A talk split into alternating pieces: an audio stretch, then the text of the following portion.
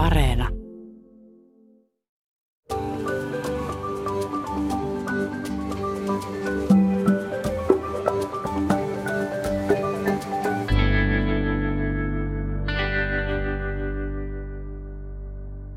Mä pelailin lapsena ja teininä aika paljon verkkopelejä ja näiden myötä osallistuin myös eri kanavilla tapahtuvaan nettikeskusteluun. Ja nyt puhutaan siis ajasta vuosia ennen mitään Facebookin, Twitterin tai Instagramin kaltaista sosiaalista mediaa. Ja kyllä siinä aika nopeasti oppi, että tällaiset koulunpihan valtasuhteet vaan jatku siellä verkkomaailmassa. Että samaa läskittelyä ja kiusaamista alkoikin esiintyä eri areenoilla, yhtäkkiä myös vapaa-ajalla. Enkä mä siitä esimerkiksi omalle äidilleni mitään puhunut, koska kyllä mä koen, että ei se olisi ymmärtänyt, mistä mä edes puhun. Mä jouduin itse juuri äskettäin vanhemman roolista selvittelemään lasten välistä WhatsApp-riitaa. Ja täytyy sanoa, että aluksi oli kyllä aivan kädetön olo. Ihan kun kaikki asiat olisi tapahtunut jossakin toisessa ulottuvuudessa. Että ei voinut marssia paikalle ja sanoa kasvatusta, että soo soo lapset, että nyt riittää. Mutta siitä huolimatta, että vaikka mä en olekaan mikään diginatiivi, niin kyllä me saatiin se asia lopulta selvitettyä ihan puhelimessa toisten lasten vanhempien kanssa. Omien lasten kanssa törmää kyllä koko ajan verkossa tapahtuvaan riitelyyn, kiusaamiseen ja ihan vallan käyttöön. Poistellaan toisen ryhmäkeskusteluista ja bannitaan ja tölvitään. Ja on näissä yhteyksissä eduksi, jos nettiympyrät on myös vanhemmille edes jonkin verran tuttuja. Auttaa se puhumista ja ehkä myös nuorella on turvallisempi olo tulla pyytämään ongelmatilanteissa apua. Ja apua varmasti monesti myös tarvitaan, koska lasten ja nuorten kokema nettikiusaaminen ja verkkohäirintä on nykyajassa ihan todellinen ja valitettava arkipäiväinen ongelma – eikä kiusaajatkaan enää ole niitä koulupihan tuttuja tyyppejä, vaan kyse saattaa olla ihan tuntemattomista aikuisista. Mitä pitäisi ajatella esimerkiksi siitä, että poliittisesti aktiiviset ja yhteiskunnalliseen keskusteluun osallistuvat nuoret saattavat verkkomaailmassa joutua suoranaisen vihapuheen kohteeksi? Tänään puhutaan nettikiusaamisen merkityksestä nuorten elämissä, sen yleisyydestä ja seurauksista.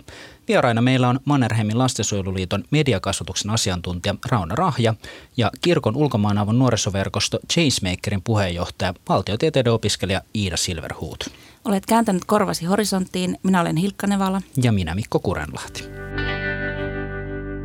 Rauna MLL julkaisi juuri Nuoret ja nettikiusaaminen kyselyn tulokset, jossa yli 1100 12-17-vuotiaista nuorta kertoi kokemuksistaan.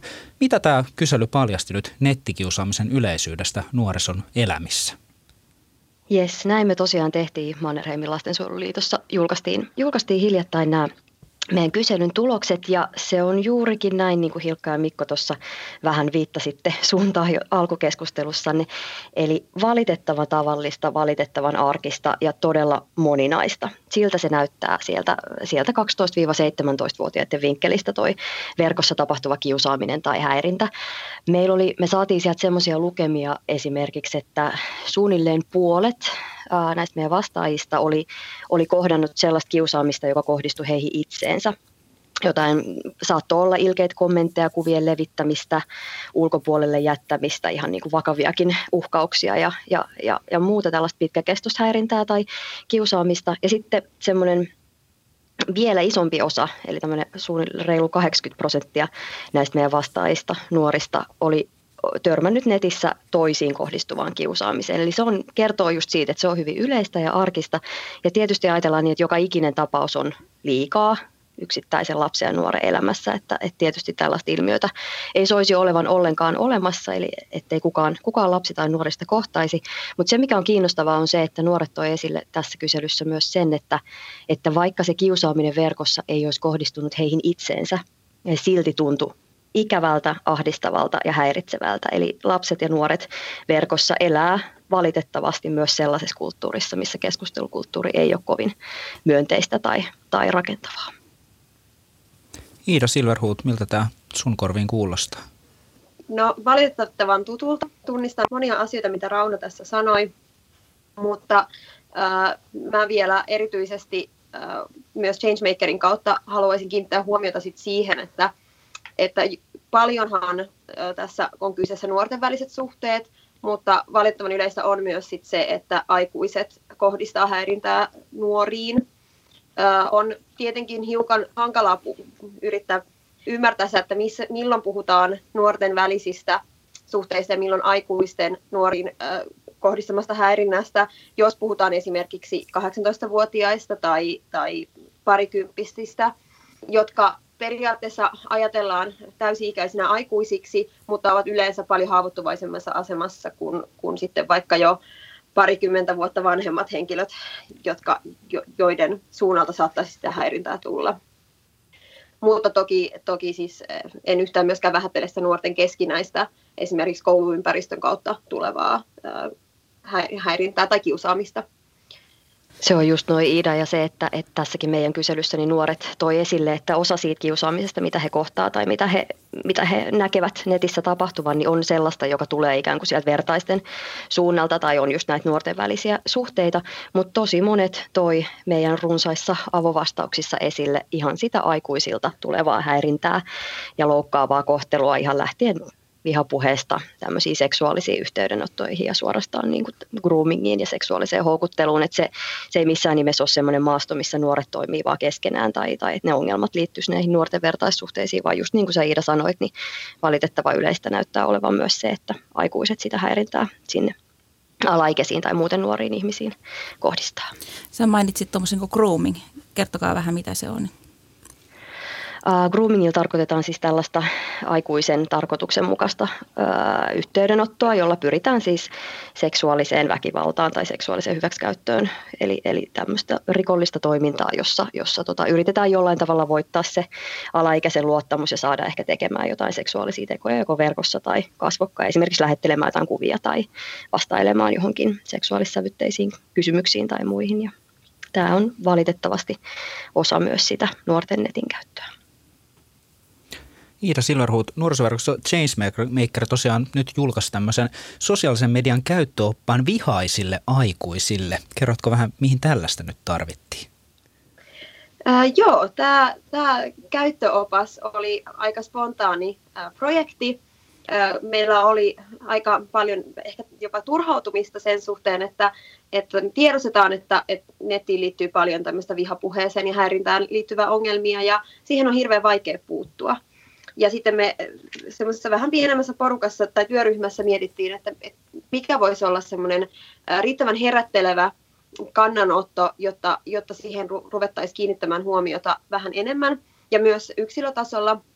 Ja sitten vähän tämmöisellä provokatiivisella tai, ja humoristisella näkökulmalla lähdettiin sitten hakemaan se, sellaista, että, että oletuksena on kuitenkin se, että suurin osa siitä häiriköinnistä tapahtuu aika isojen tunteiden vallassa, että et, et netissä kun, kun kohtaa ää, jonkunnäköisiä omista mielipiteistä poikkeavia näkemyksiä, erityisesti jos se tulee nuorten suunnalta, niin ne aiheuttaa ärtymystä ja, ja ää, vihaisuutta, niin sitten si- siihen yritetään sitten antaa yksilöille ohjeita, että kuinka siitä tilanteesta päästäisiin eteenpäin ilman, että sorrutaan sitten siihen vihapuheeseen ja henkilöön ää, kiinnikäymiseen. Siellä on ihan hyvin ää, yksinkertaisiltakin kuulostavia vinkkejä, kuten että on syytä äh, hengittää syvään ja, ja miettiä hetken ja muistaa, että, että tässä puhutaan toiselle ihmiselle eikä vaan kasvottomalle netille. Mutta välillä perusasioita on tosi tärkeää kerrata. Kuulostaa vähän samalta niin kuin äh, in real life, eli tavallisessa elämässä, että laske kymmeneen ja poistu paikalta, jos meinaa, että tulee. Juuri näin, ei mitään ydinfysiikkaa siis. Mitäs Rauna, jos miettii tämmöistä niin nuorten ja lasten välistä kiusaamista, mitä on esimerkiksi koulun pihoilla esiintynyt ikiajat, niin onko tämmöinen nettikiusaaminen sun näkökulmasta sama asia vai onko siinä jotain selkeästi omaleimaista, että onko tämä jotenkin erilaista kiusaamista, onko sillä erilaisia seurauksia kuin koulun pihan huutelulla? No se on varmaan vähän niin kuin sekä että. Mä näen, että siellä on, on niitä samoja semmoisia valtarakenteita tai pyrkimyksiä saada itselleen jotenkin ehkä Niinku parempaa asemaa tämmöisillä kyseenalaisilla keinoilla, niin kuin kiusaamisella. Se, mikä tekee nettikiusaamisesta ja, ja siitä maailmasta tavallaan ehkä vielä vähän raadollisempaa, tai ihan raadollisiahan nämä on kaikki kiusaamistapaukset, ja niitä, niitä on syytä, syytä ehkäistä ja kitkeä kyllä monella tapaa, mutta netissä tavallaan vie se, pätee tavallaan se norsumuisti, että se on, ne pahimmillaan jää ne kiusaavat sisällöt sinne ikuisiksi ajoiksi pyörimään ja leviävät vielä niin kuin vuosienkin päästä, että tavallaan se kiusaamista kohdannut nuori ei pääse ikään kuin eroon sitä kiusaamista siellä. Ja se, että, että jos koulun pihalta sä voit aina lähteä ja poistua sit sinne kotiin tai sä pääset sieltä turvaan, niin se tavallaan netti, netti seuraa sua sit, sit vielä sen jälkeenkin. Ja on hyvä meidän aikuisten muistaa, että nämä netti- ja some- ja peliyhteisöt ja muut, missä missä lapset ja nuoret pyörii, että ne ei ole mitenkään erillisiä saarekkeita lapsen tai nuoren elämässä. Että mä toivon, että kukaan vanhempi tai kasvattaja tai muu ei ajattelisi tänä päivänä enää sillä lailla vähätellen näitä, että se ei, ole ikään kuin, se ei olisi jotain oikeaa, jos se tapahtuu verkossa tai että ne kiusaamistilanteet ei olisi niin vakavia. Tässä meidänkin kyselyssä nuoret toi esille sitä, että, että he toivoo, että toivoo todella vahvasti, että aikuiset ja vanhemmat ottaisivat sen nettikiusaamisen ihan yhtä vakavasti kuin kasvokkain tapahtuvan kiusaamisen ja olisi valmiita auttamaan ja puuttumaan niissä, niissä tilanteissa. Mutta että voi olla, että jos kiusaamista tapahtuu koulussa, niin siihen liittyy tällaista niin kuin verkkoon, verkossa tapahtuvaa kiusaamista ikään kuin jatkona, jolloin se on aika, aika kipeä ja, ja tota, ahdistava tilanne sitten sen kiusa, kiusatun kannalta. Joo, mä itse huomannut vanhempana just ehkä tätä, mitä, mitä sanotaan, että, että aika, aika suuret erot on myös vanhempien välillä just sillä, mikä ehkä palautuu pitkälti siihen, mikä on, miten tuttuja nämä eri verkostot ja ympäristöt itselle on, mutta aika, aika suuret erot on esimerkiksi pelimaailmoissa sen suhteen, että nähdäänkö, miten tärkeä yhteisöllisen kohtaamisen paikka se peliympäristö on, on, niin kyllä sitten jos näkee vaan sen väkivallan ja pelkää sitä ja sitten rupeaa sitä kieltää, niin se jää just tämmöiseksi erilliseksi saarekkeeksi. Kyllä, just näin. Ja siinä on hirveän tärkeää se just muistaa, että se vanhemman asenne ja suhtautuminen ikään kuin sitä netin käyttöön, niin sillä voi olla tosi iso merkitys. Se, mikä on toistunut tässä, mikä tuli esille taas tässä meidän tuoreessa kyselyssä, mikä on tullut aikaisemmissakin selvityksissä ja tutkimuksissa esille, on se, että, että lapset ja nuoret aika vähän ja harvoin kertoo siitä luotettavalle aikuiselle, esimerkiksi vanhemmalle tai opettajalle, jos se kohtaa kiusaamista verkossa. Ja tämä on musta semmoinen niin ikävä, ikävä asia, mitä toivoisi, että, että ne prosentit siitä vähän nousis, nousis koska tota, jokaisen, joka kiusaamista kohtaa verkossa tai, tai netissä tai muualla, niin ei pitäisi kyllä joutua jäädä yksin niiden tilanteiden kanssa, että vaan että pitäisi löytyä se semmoinen, olisi ihanaa, että löytyisi se semmoinen luottamus siihen, että tämä on, tämä on asia, jossa mä olen auttamisen arvoinen ja, ja, ja aikuiset voi mua, mua tässä tilanteessa auttaa. Sulla oli itsellä Rauna semmoinen hyvä esimerkki, että voi ihan pienelle taaperallekin jo siitä taaperijasta asti jo ruveta puhumaan, että kun katsoo tabletilta kuvia, niin puhuu niin kuin tavallaan siitä, että mitä kuvia siellä on ja mitä saa laittaa ja kaikkea tämmöistä. Että tavallaan se puhe voi aloittaa siitä nettimaailmasta jo ihan pienestä, niin tavallaan se ei ole sitten semmoinen uusi asia, mihin pitää yhtäkkiä teiniässä sitten havahtua, että apua, mun nuori on Joo. verkossa. Sä oot Hilkka ihan oikeassa ja se jotenkin tälleen mediakasvattajana mä ajattelisin, että mediakasvatusta ei voi oikein aloittaa liian aikaisin nykyajassa, kun meidän lapset syntyy tähän digitaalisen kulttuurin keskelle, keskelle aika vahvasti, että ihan tämmöisen pienenkin kanssa voi tehdä, tehdä jo semmoisia harjoituksia, että kun otetaan vaikka niitä yhteisiä perhekuvia tai, tai, tai seurataan sitä lapsen kehitystä, niin kysytään lupa jo siltä ihan pieneltä lapselta, että hei, saako isi tai äiti ottaa, ottaa kuvan. Ja sitten sit se onkin niin kuin vanhemmalle kasvun paikka, sit kun se taapero sanookin, että no ei, että nyt ei saakaan ottaa, niin sit, sit, sitä kunnioitetaan. Että kuullaan tavallaan myös se lapsen näkemys sieltä ihan pienestä asti, niin sen lisäksi, että harjoitellaan niitä empatiataitoja ja tärkeitä kaveritaitoja ja mitä ne tarkoittaa verkossa toimiessa ja, ja muuta, niin, niin hyvin, hyvin pienestä voi jo lähteä liikkeelle. Mä uskon, että siitä tehdään semmoista hyvää peruskalliota sille hyvälle medialukutaidolle. Miltä tämä Iida kuulostaa? No mä erittäin paljon sympatiseeraan tätä ajatusta siitä aikuisen ja lapsen välisestä luottamuksen rakentamisesta. Ihan senkin takia, että, että monesti kun me mietitään sitten sitä aikuisten nuoriin kohdistamaa häirintää, niin siinä on tosi monesti sellaisia tilanteita käsillä, että ne saattaa täyttää rikoksen tunnusmerkit. Ja silloin täytyy ihan oikeasti nuorilla olla jonkunnäköinen tapa päästä, päästä sitten ihan oikeasti tekemään niitä, niitä rikosilmoituksia. Ja silloin siinä auttaa kauheasti se, että pystyy sille vanhemmalle kertomaan, että hei, että tämmöistä ikävää mä oon kohdannut netissä. Et jos se vanhemman ja lapsen suhde on vähän sellainen, että nuorella on olo, että, että ei äiti ja isä ymmärrä että mitä mä teen siellä netissä, että he, he tuomitsee sen, mitä mä täällä teen, niin silloin voi hämärtyä myös se raja siitä, että et, et kun kohtaa häirintää, niin siitä ei voikaan sitten, sitten kertoa Toki siis en mä sano, että pitäytyy olla su- su- pelkästään ne yhteydet vanhempiin, että tärkeintähän olisi se, että olisi joku turvallinen aikuinen, että yhtä lailla voi, voi sitten myös ajatella, että vaikka koulussa, jos, jos on tai kun on myös medialukutaidon opetusta ja, ja just mediakasvatusta, niin siellä sitten mahdollisesti opettajat voisivat olla turvallisia aikuisia tai, tai voi olla, olla vaikka tämmöisiä, just vaikka MLL puhelinnumeroita esillä, tai muuta. Että nuoret on kuitenkin myös tosi hyviä siinä, että kun he kohtaa jonkun ongelman, niin he googlettaa, että miten tämä ongelma ratkaistaan. Niin sen takia on myös tärkeää, että meillä kiertää netissä semmoista informaatiota siitä, että mihin ottaa yhteyttä, jos, jos on haasteita minkä tahansa elämän osa-alueen kanssa, mutta erityisesti myös sen itse netin käytön kanssa. Just näin, ja, ja ihan ehdottomasti voi MLLn auttaviin puhelimiin tai digipalveluihin olla yhteydessä niin nuoret kuin, kuin tota vanhemmat tai muut aikuiset niitä sieltä, sieltä tukea ja keskusteluapua kyllä saa. Ja toi on ihana idea, että sä otit esille just ton, ton, että miten tärkeä just vaikka se koulurooli on, koska nuoret meidän kyselyssäkin toi sitä esille, että he haluaa jutella näistä nettikiusaamiseen ja häirintään liittyvistä asioista esimerkiksi koulun oppitunneilla äh, paljon enemmän he, he suorastaan niin kuin janoaa sellaista tietoa, että mitä ne seuraukset voi olla, jos netissä tapahtuu kiusaamista ihan niin kuin sen kiusatun elämän äh, elämänkulun kannalta tai, tai, tai millaisia ongelmia siitä saattaa seurata, seurata kiusatun elämää, mutta myös niiden niin ikään kuin rikosoikeudellisten näkökulmien kautta, että millaisia rikoksia vaikka, vaikka netissä voi tehdä. Mutta jotenkin ehkä ton kiteyttäisin ton sen, että mitä jokainen aikuinen, oli hän vanhempi tai kasvattaja tai opettaja, nuorisotyöntekijä, kuka tahansa, joka lasten nuorten parissa toimii, niin, niin se vähin mitä voi tehdä, että nettikiusaamista ehkä, ehkä omalta osaltaan voi tavalla tai toisella nuorten elämässä kitkeä, niin, niin pitäisin tärkeänä sitä, mitä nuoret itsekin toi esille, että aikuiset olisi kiinnostuneita siitä lasten ja nuorten maailmasta, myös niissä digitaalisissa ympäristöissä. Ja siitä käytäisiin sellaista arkista tavallista jutustelua, kyseltäisiin, mitä sulle kuuluu netissä ja mitä oot puuhannut tänään, kenen kanssa oot jutellut. Ja ikään kuin osoitetaan sellaista myönteistä positiivista kiinnostusta, koska onhan siinä paljon hyvää ja, ja hyödyllistä ja, ja kaikkea myönteistä meille myös. Ja ehkä toisena asiana vielä se, että että sen lisäksi, että osoittaa kiinnostusta, niin jokainen aikuinen voi pohtia sitä omaa esimerkkiään, millaisena mallina mä toimin näille lapsille ja nuorille, jotka mun lähellä on, kun mä kohtaan muita ihmisiä kasvokkain tai, tai verkossa tai missä tahansa tilanteissa, että millaisia asenteita tai rivien väleistä löytyviä tämmöisiä ajatuksia mä saatan välittää sillä omalla käytökselläni suhteessa muihin ihmisiin. Mä uskon, että se semmoinen esimerkin voima on tosi, tosi tärkeä tunnustaa ja tunnistaa.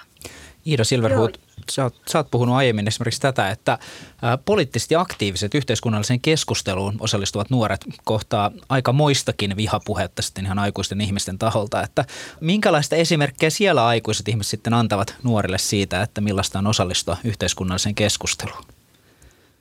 No valitettavasti monestihan esimerkit on aika negatiivisia.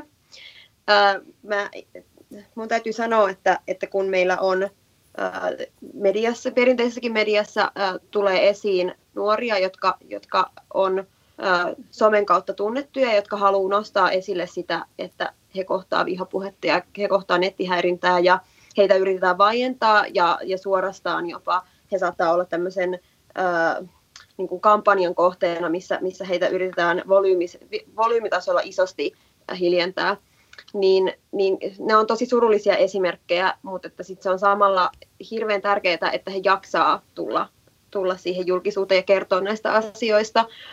Mm, mä kyllä tässä näitä aiheita pyöritellessäni on aika huolissani siitä, että tällä on vaikutusta meidän, meidän demokratiaan, koska omalla tavallaan netin pitäisi olla paikka, jossa demokratisoitumisprosessi voisi edetä, edetä niin pit, pidemmälle, koska yhä e-, useampi ihminen voi tulla julkiseen keskusteluun ja kertoa omia mielipiteitään ja vaikuttaa toisiin ihmisiin. Mutta jos se vastaus on aina häirintää ja hiljentämisyritystä, niin jossakin kohtaa ne omat resurssit loppuu ja siinä kohtaa on helpompi valita se, että on hiljaa ja, ja vetäytyy pois.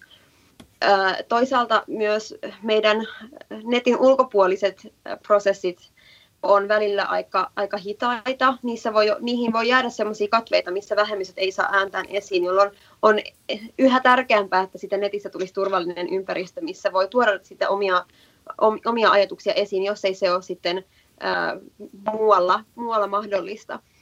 Ja sen takia tämä nuorten kohtaama, kohtaama hiljentämisyritys on hirveän surullista, koska sit siinä on, on todella myös sit se vaara, että paitsi että vetäytyy siitä netin julkisesta keskustelusta, niin vetäytyy myös sitten netin ulkopuolisesta päätöksentekoon osallistumisesta. Rauno Rahja, tässä Mannerheimin lastensuojeluliiton Nuoret ja nettikiusaaminen kyselyssähän erottu myös tämmöinen pieni, mutta selkeä joukko nuoria, jotka ajattelevat, että no keskustelukulttuuri netissä tuleekin olla kovaa. Joo, Mikko, sä oot ihan oikeassa ja, ja tämmöinen kun katsottiin vähän sitä semmoista, että miten nuoret suhtautuu, millaisia asenteita heillä ehkä on tätä nettikiusaamista ja erityisesti siihen puuttumista kohtaan, niin ehdottomasti suurin osa suhtautuu siis niin, että, että tämä on väärin ja tätä pitäisi niin kuin pystyä torppaamaan ja, ja, ja osa oli rohkeasti valmiita puolustamaan erityisesti ehkä sit omia kavereita ja ystäviä, jos, jos, jos jotain kiusaamistilanteita ää, netissä olisi tullut vastaan.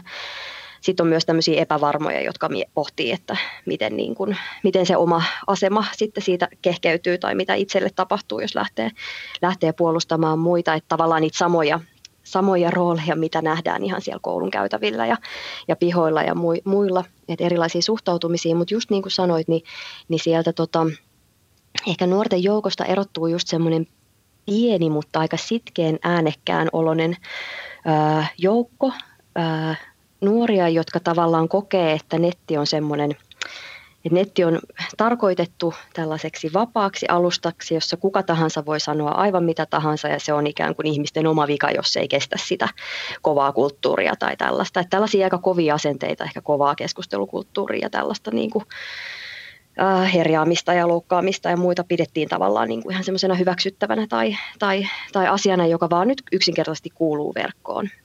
Mutta pitäisin sitä esimerkiksi nyt aika kohtuuttomana, että jos joku nuori on kohdannut esimerkiksi kiusaamista verkossa ja hän sen takia rajoittaa ikään kuin omaa netin käyttöään tai lähtee ikään kuin jotenkin modaamaan tai muokkaamaan sitä omaa käytöstään niin kuin sen pelossa, että, että kohtaa jotain ikävää, just nämä mitä Iirakin tässä olet, olet tuonut monesti esille, niin, niin pidän sitä kyllä kohtuuttomana ja, ja myös semmoisena, että siinä ei kyllä lasten ja nuorten omat oikeudet ihan täysin kyllä toteudu, jos joutuu, joutuu liian, liian paljon omaa toimintaansa pohtimaan tai rajoittamaan. Kuuntelet nyt Horisonttia ja puhumme nettikiusaamisesta ja meillä täällä studiossa tai etänä ovat keskustelemassa Mannerheimin lastensuojeluliiton mediakasvatuksen asiantuntija Rauna Rahja ja kirkon ulkomaan avun nuorisoverkosto Changemakerin puheenjohtaja valtiotieteiden opiskelija Iida Silverhuut. Joo, mitäs, mitä tämmöisen käyttäytymis puhuttiin, Rauna puhui tuossa äsken siitä, että, että on tämmöinen pieni äänekäs joukko, joka tuota, niin, niin, tahallaan tavallaan lietsoo tällaista niin kuin aggressiivistakin puhetta ja saa siitä ehkä jotain mainetta, niin kuin, vähän niin kuin entisajan rakkarit siellä koulun käytävillä. Niin mistä tämä kertoo, miksi tällaista kulttuuria on syntynyt? Se onkin hyvä kysymys ja lähes, lähes tulkoon semmoinen tuhannen taalan, taalan paikka, jos sitä, sitä pystyy aukottomasti jotenkin avaamaan. Ää, onhan se niin, että kyllähän niin kuin, mikään ei estä sitä, saadaanhan me suhtautua niin kuin asioihin omilla tavoillamme ja meillä voi olla erilaisia mielipiteitä ja muita, mutta konkretisoituuko se ikään kuin sitten toisten ihmisten loukkaamiseen tai tällaiseen, niin kuin, että tuleeko niistä ajatuksista tekoja? Esimerkiksi nyt siellä digitaalisissa ympäristöissä, niin se on ikään kuin se raja, jota, jota jotenkin toivoisin, että jokainen itsessään tarkastelee, että mitä saa itse omalla toiminnallaan verkossa esimerkiksi aikaiseksi. Mutta on tosi kiinnostava pohtia, että mistä nämä on peräisin nämä tämmöiset asenteet ja ennen kaikkea se, että mihin ne, mitä seurauksia voi olla sellaisilla kovilla asenteilla, että ikään kuin netissä pitää vaan kestää kaikki se kuona ja ryönä, mitä sieltä saattaa, saattaa tulla vastaan, niin tämä onkin meille mediakasvattajillekin ja kaikille muillekin kasvattajille ja ihmisille ihan tärkeä teema pohtia kun, kun on itse kasvanut kanssa täysin nettiin, niin ajattelen, että netti on ikään kuin luonnollinen jatke tosielämälle, jolloin silloin myös sellaiset ilmiöt, joita, joita siellä netissä näkyy, niin, niin ne tulee to- todellisesta elämästä. Myös siinä, silloinkin, kun on näitä erittäin, sanotaan, että, että aggressiivisia tai, tai toisaalta muulla tavoin ehkä radikaaleja mielipiteitä siitä, että millainen net, netti tulisi olla – niin siihen toki liittyy se, että, että netissä samanaikaisesti me eletään äh, ikään kuin kuplissa. Toki tämä kupla-ajattelu on, on, on omalla tavallaan ehkä hiukan ongelmallinen, koska, äh, koska siihen, liittyy, siihen ei liity pelkästään se, että ne kuplat valitaan, vaan, vaan netissä on, on esimerkiksi algoritmeja ja, ja erilaisia vaikuttavia tahoja, jotka, jotka tukevat sitä kuplautumisen ää, puolta. Ja, ja sillä lailla, niin kun, kun puhutaan ihan nuorista ja nuorten, nuorten ajatuksista tästä tästä, että millainen netti on, niin totta kai siihen vaikuttaa hirveästi myös sitten se oikean elämän esimerkki, että siellä tulee kotoa ja koulusta se, semmoisia tukevia ajatuksia, jo, jotka muokkaa tähän, mutta semmoisessa laajemmassa kuvassa niin, niin meidän täytyy ottaa huomioon myös se, että netti ei kuitenkaan ole ihan puhtaasti vaan niitä sosiaalisia verkostoja ja sellaista, sellaista ää, itse valittuja ja ympäristöjä ja, ja, ja se, sen tyyppisiä prosesseja, missä kaikkeen pystyy itse vaikuttamaan, että, että voi valita sen keskustelualustansa ja voi valita sen, sen ää, yhteisönsä, jossa siellä on. Eli siellä taustalla voi olla jotain intressejä, jotka ohjailee tätä keskustelua haluttu, haluamansa suuntaan. Joo, ja kyllä ehdottomasti osa siitä nettihäirinnästä on ää, sieltä taholta tulevaa.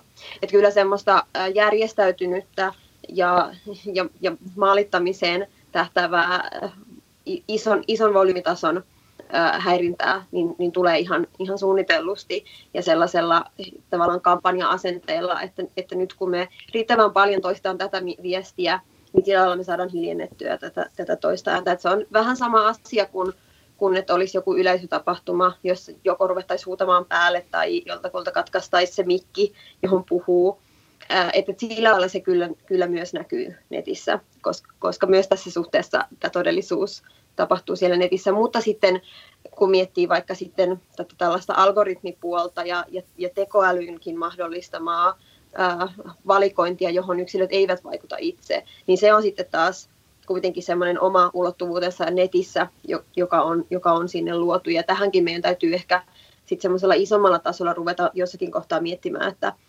että, että miten siihen puututaan. Että hirveän paljon vaaditaan yksilöiltä sitä, sitä että se oma käytös on toisia kunnioittavaa, mutta sitten kyllä siellä taustalla vaikuttaa myös rakenteet, joihin, joihin täytyy sitten puuttua yhteisö- tai esimerkiksi valtiotasoilla hirveän tärkeitä pointteja Iida ja nämä just algoritmien ja, ja erilaisten niin kuin teknologisten alustojen ikään kuin vastuu, niin on, on kyllä tässä semmoinen iso kysymysmerkki, mitä, mitä on syytä pohtia ja mitä, mitä tavallaan sitten vaikka lainsäädännön tai muun, muun, tota, muiden keinojen kautta voidaan, voidaan siellä tehdä, että se yksilö pystyy niin kuin tiettyyn pisteeseen asti siihen niin kuin vaikuttamaan siihen esimerkiksi myönteiseen keskustelukulttuuriin, mutta, mutta jotenkin se, että tässä ajassa musta niin kuin koko ajan vaan korostuu se, että kuin kuinka tärkeää on tämmöinen kriittinen medialukutaito ja se, että sä ymmärrät niitä erilaisia näkökulmia ja ymmärrät sitä, miten vaikka algoritmit vaikuttaa siihen, mitä sun nähtäville tulee ja, ja, ja tota, ymmärrät niitä ikään kuin heimoja, mihin, sua, mihin sä ehkä hakeudut, mihin sua ehkä vähän jo työnnetään niin kuin sen sun oman verkkokäyttäytymisen kannalta. Mutta et se, se, että sä pystyt suhtautumaan kriittisesti niihin sisältöihin tai, tai keskusteluihin, mitä sä ehkä näet ja muiden tuottamiin asioihin, niin, niin tota, sen lisäksi mä pidän ihan hirveän tärkeänä sitä, että sitä kriittistä katsetta kohdistetaan myös siihen omaan toimintaan ja siihen omaan, omaan tekemiseen ja omiin ajatuksiin, jotka liittyy, liittyy niihin asioihin, mitä, mitkä herättää vaikka meissä tunteita, kun me kohdataan erilaisia sisältöjä verkossa.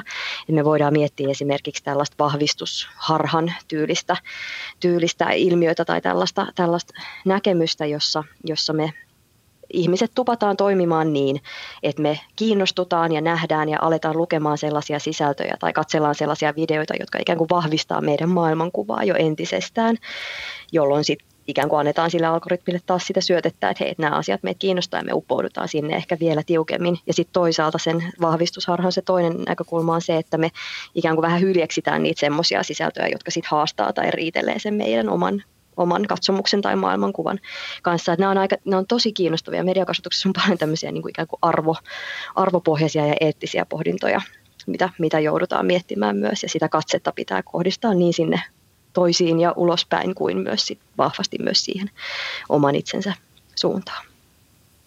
Nettihän on samanaikaisesti myös yhteiskunta pienoiskoossa, että, että, että silloin – kun me halutaan siellä nettikeskustelussa muuttaa jotakin asiaa, niin käytännössähän me halutaan muuttaa yhteiskunnassa asiaa.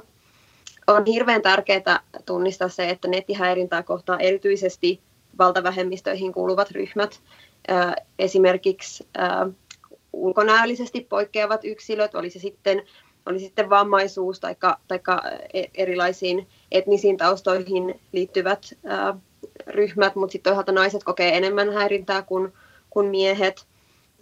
Ja sitten, sitten taas nuoret on myös oma ryhmänsä, että et nuorilla harvemmin on niin kuin isoja, parempia valtapositioita kuin, kuin vaikka vanhemmilla aikuisilla, mutta sitten samanaikaisesti nuorten sisällä on ihan yhtä lailla eroteltavissa tosi paljon erilaisia ryhmiä, jotka menee osittain näiden samojen linjojen mukaan, mutta sitten taas nuorten sisällä voi myös hirveästi vaikuttaa se, että jos on pienempi yhteisö, niin sitten yhteisön sisäiset hierarkiat vaikuttaa myös. Että, et, että samanaikaisesti kun voi yrittää katsoa niitä rakenteita, niin, niin pitää välillä mennä myös sit sille pienemmälle tasolle. Mutta, mutta että ratkaisu tähän, tähän vihapuheen määrään tai vihapuheen kitkemiseen on sekä yhteiskunnan sisällä tapahtuvat semmoiset hienosäädöt tai semmoinen erityinen katse sinne yhteiskuntaan, että mitä siellä tapahtuu, mutta sitten myös toisaalta sitten semmoinen ihan, ihan konkreettinen moderointi ja tiettyjen, ää, tiettyjen asioiden ää, estäminen ja, ja, ja toki blokkausvaihtoehdot on nyt jo olemassa, mutta niitä pitää kehittää vielä, vielä paljon enemmän.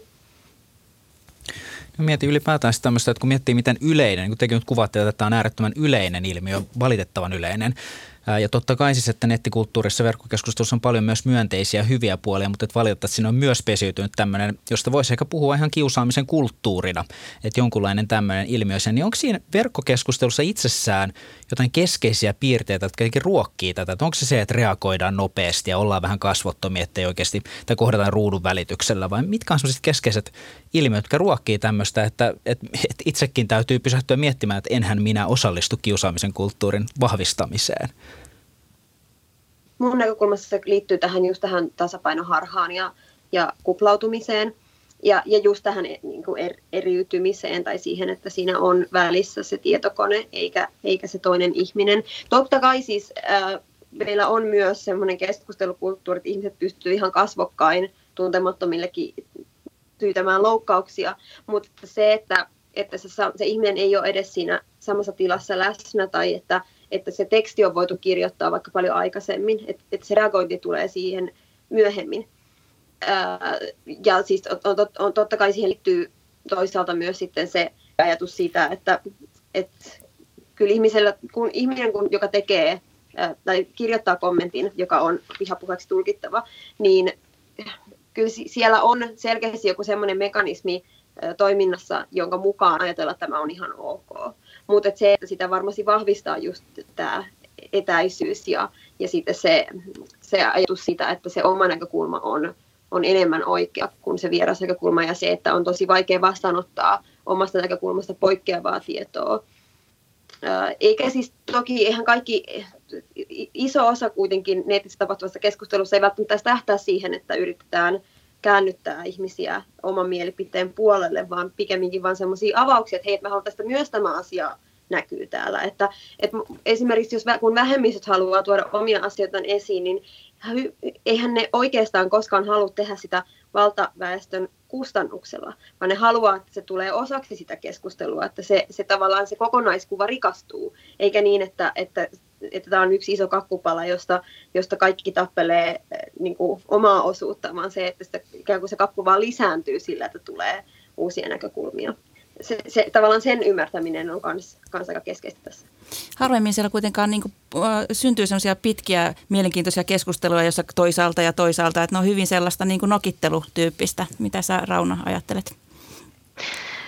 Joo, ja usein netissä jotenkin se semmoinen, että kuka huutaa koviten, niin saa äänensä parhaiten kuuluviin. Ja, ja ehkä semmoiset, että jos on asioita, jotka herättää meissä niin kuin vahvoja tunteita, niin niissä sitten koetaan tarpeen, että nyt näitä täytyy päästä purkamaan tänne, tänne näin. Toki tuon kaiken lisäksi, mitä Iida tuossa mainitsi, niin, niin täytyy muistaa se, että, että digitaalisissa ympäristöissä usein se vuorovaikutus äh, siitä puuttuu tavallaan semmoisia aika keskeisiä tekijöitä, jotka, jotka on meidän vuorovaikutuksessa läsnä silloin, kun me ollaan kasvokkain tekemisissä. Me ei nähdä sen toisen eleitä, me ei kuulla sen äänensävyjä tai, tai me ei välttämättä tunneta tunneta niitä ihmisiä, joiden kanssa me keskustellaan. Me ei ikään kuin voida laittaa sitä kontekstiin sitä mielipidettä, koska me ei tiedetä, mistä, mistä tuo kyseinen ihminen nyt ponnistaa ja, ja muuta. Ja, ja, ja sikäli siinä on paljon tämmöisiä elementtejä, jotka peräänkuuluttaa kyllä sitä, että sitä empatiataitoa pitäisi ikään kuin pystyä siellä verkon maailmassa myös, myös sitten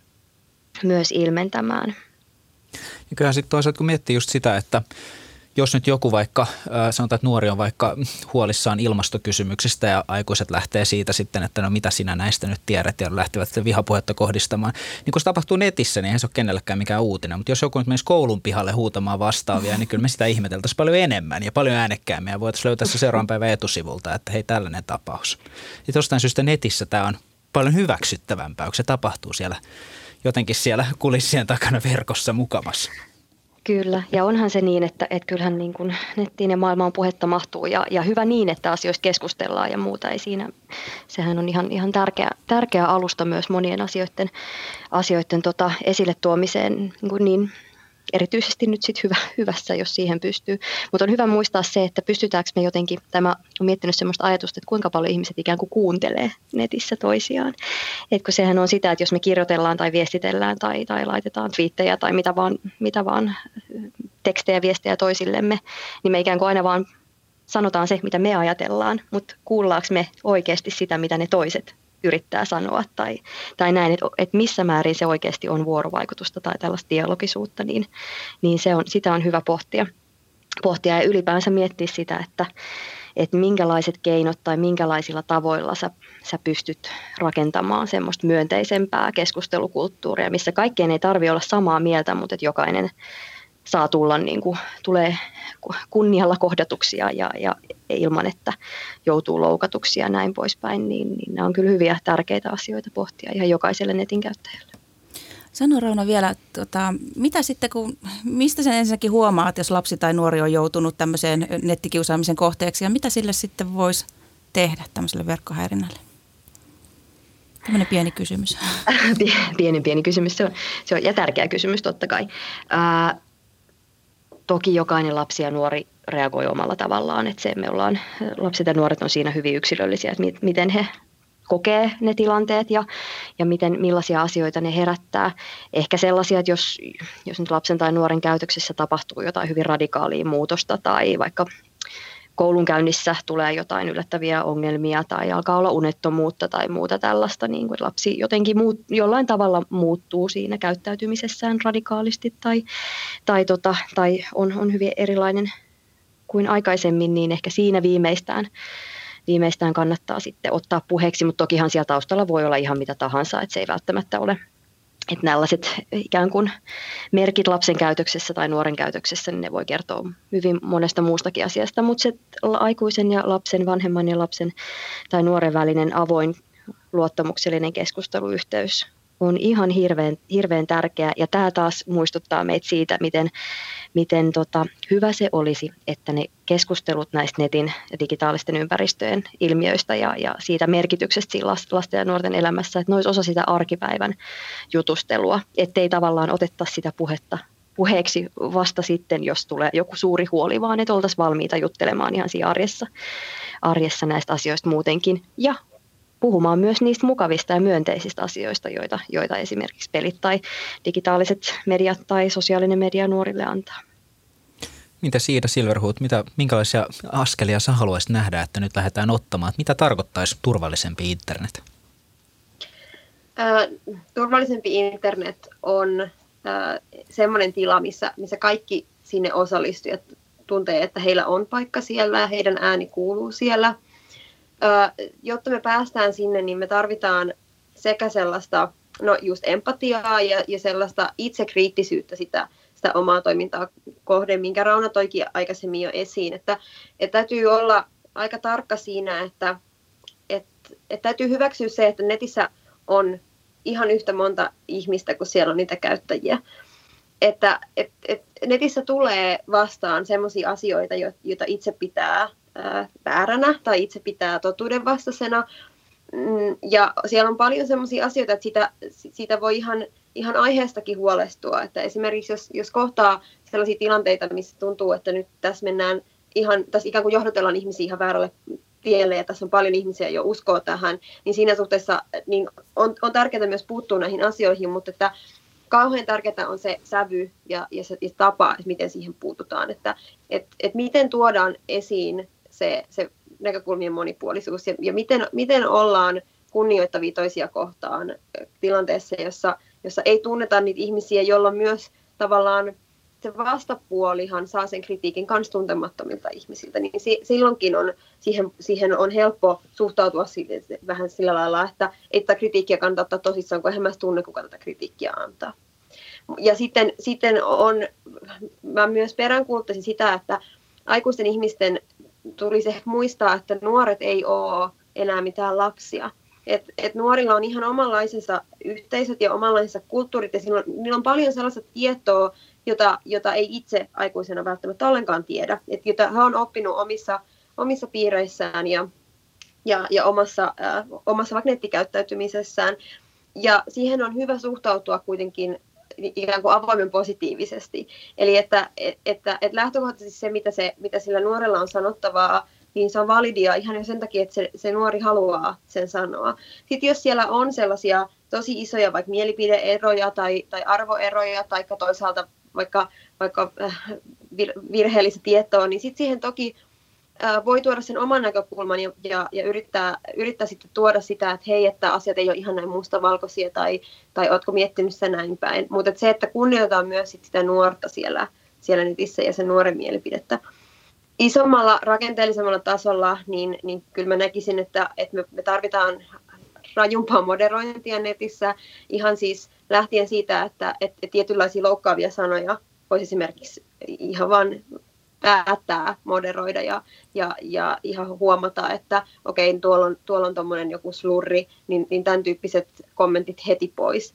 Et kyllähän meillä, meillä on nyt jo viitteitä siitä, että esimerkiksi erilaiset somealustat on hirveän tiuk, tiukkoja vaikka ää, alastomuuteen liittyvissä ää, asioissa tai, tai julkaisuissa, jolloin ihan samalla lailla voi myös koodata sen, sen niin, että se tunnistaa haukkumasanoja tai, tai, tai loukkauksia ja silloin poistaa niitä automaattisesti.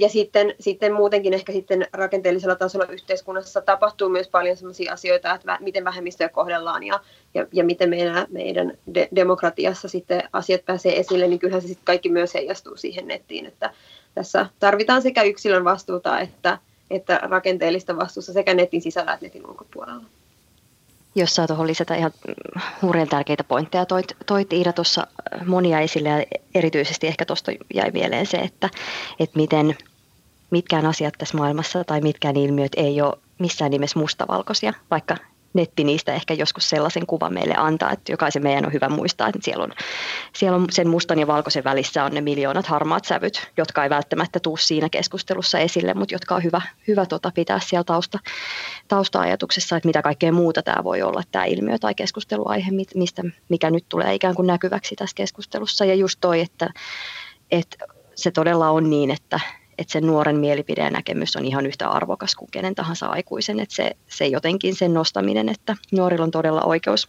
oikeus niihin omiin mielipiteisiin ja niiden esi, esille tulemiseen turvallisesti. Mä jotenkin kiteyttäisin ehkä siihen, että toi, tässä mediakasvatuksen saralla usein, usein pohditaan, että miten voidaan tukea lasten tai nuorten medialukutaitoa ja sitä turvallista netin käyttöä ja, ja muuta tällaista, tällaista tota, toimintaa digitaalisissa ympäristöissä ja, ja, ja muissa, mutta mä jotenkin näkisin sen niin, että ihan yhtä tärkeää on kehittää ja edistää sitä aikuisten medialukutaitoa, koska samassa internetissä me lopulta pyöritään vaikka jo silloin täällä eri kanavilla ja omissa ympyröissämme ja näin poispäin, mutta se, että myös aikuisilla on hyvä medialukutaito ja, ja rakentavia taitoja keskustella netissä, niin, niin se tekee siitä verkosta ja digitaalisista ympäristöistä myös lapsille ja nuorille turvallisemman paikan. Joo, tämä on tosi tärkeää keskustelua. Ehkä tärkeintä, mitä mä oon tästä aiheesta nyt teidän kanssa niin oppinut, on se, että, että puhetta pitää lisätä. Sit netistä pitää ruveta puhumaan ja sitten pitää niin kuin, kysyä lapsilta, että mitä te teette. Ja eikä olla silleen, niin kuin, taas kun sä oot siellä, vaan niin kuin, että no hei, mitä sä teet siellä? Että onko siellä jotain kivaa tai jännää? Ja tota, et, et, lapsihan ei ehkä kerro, jos on aina semmoinen asenne, että no pois sieltä tietokoneen ääreltä ja heti. Entäs Mikko? Joo, siis ylipäätään ehkä just tämä, että siinä missä ehkä monelle vanhemmalle esimerkiksi on ihan normaalia just kysellä tätä, että no mitäs tänään koulussa, niin samoin voisi kysellä, että no mitäs siellä verkossa tänään on tapahtunut. Hmm. Kiitos. Kiitos teille. Kiitos oikein paljon. Kiitos.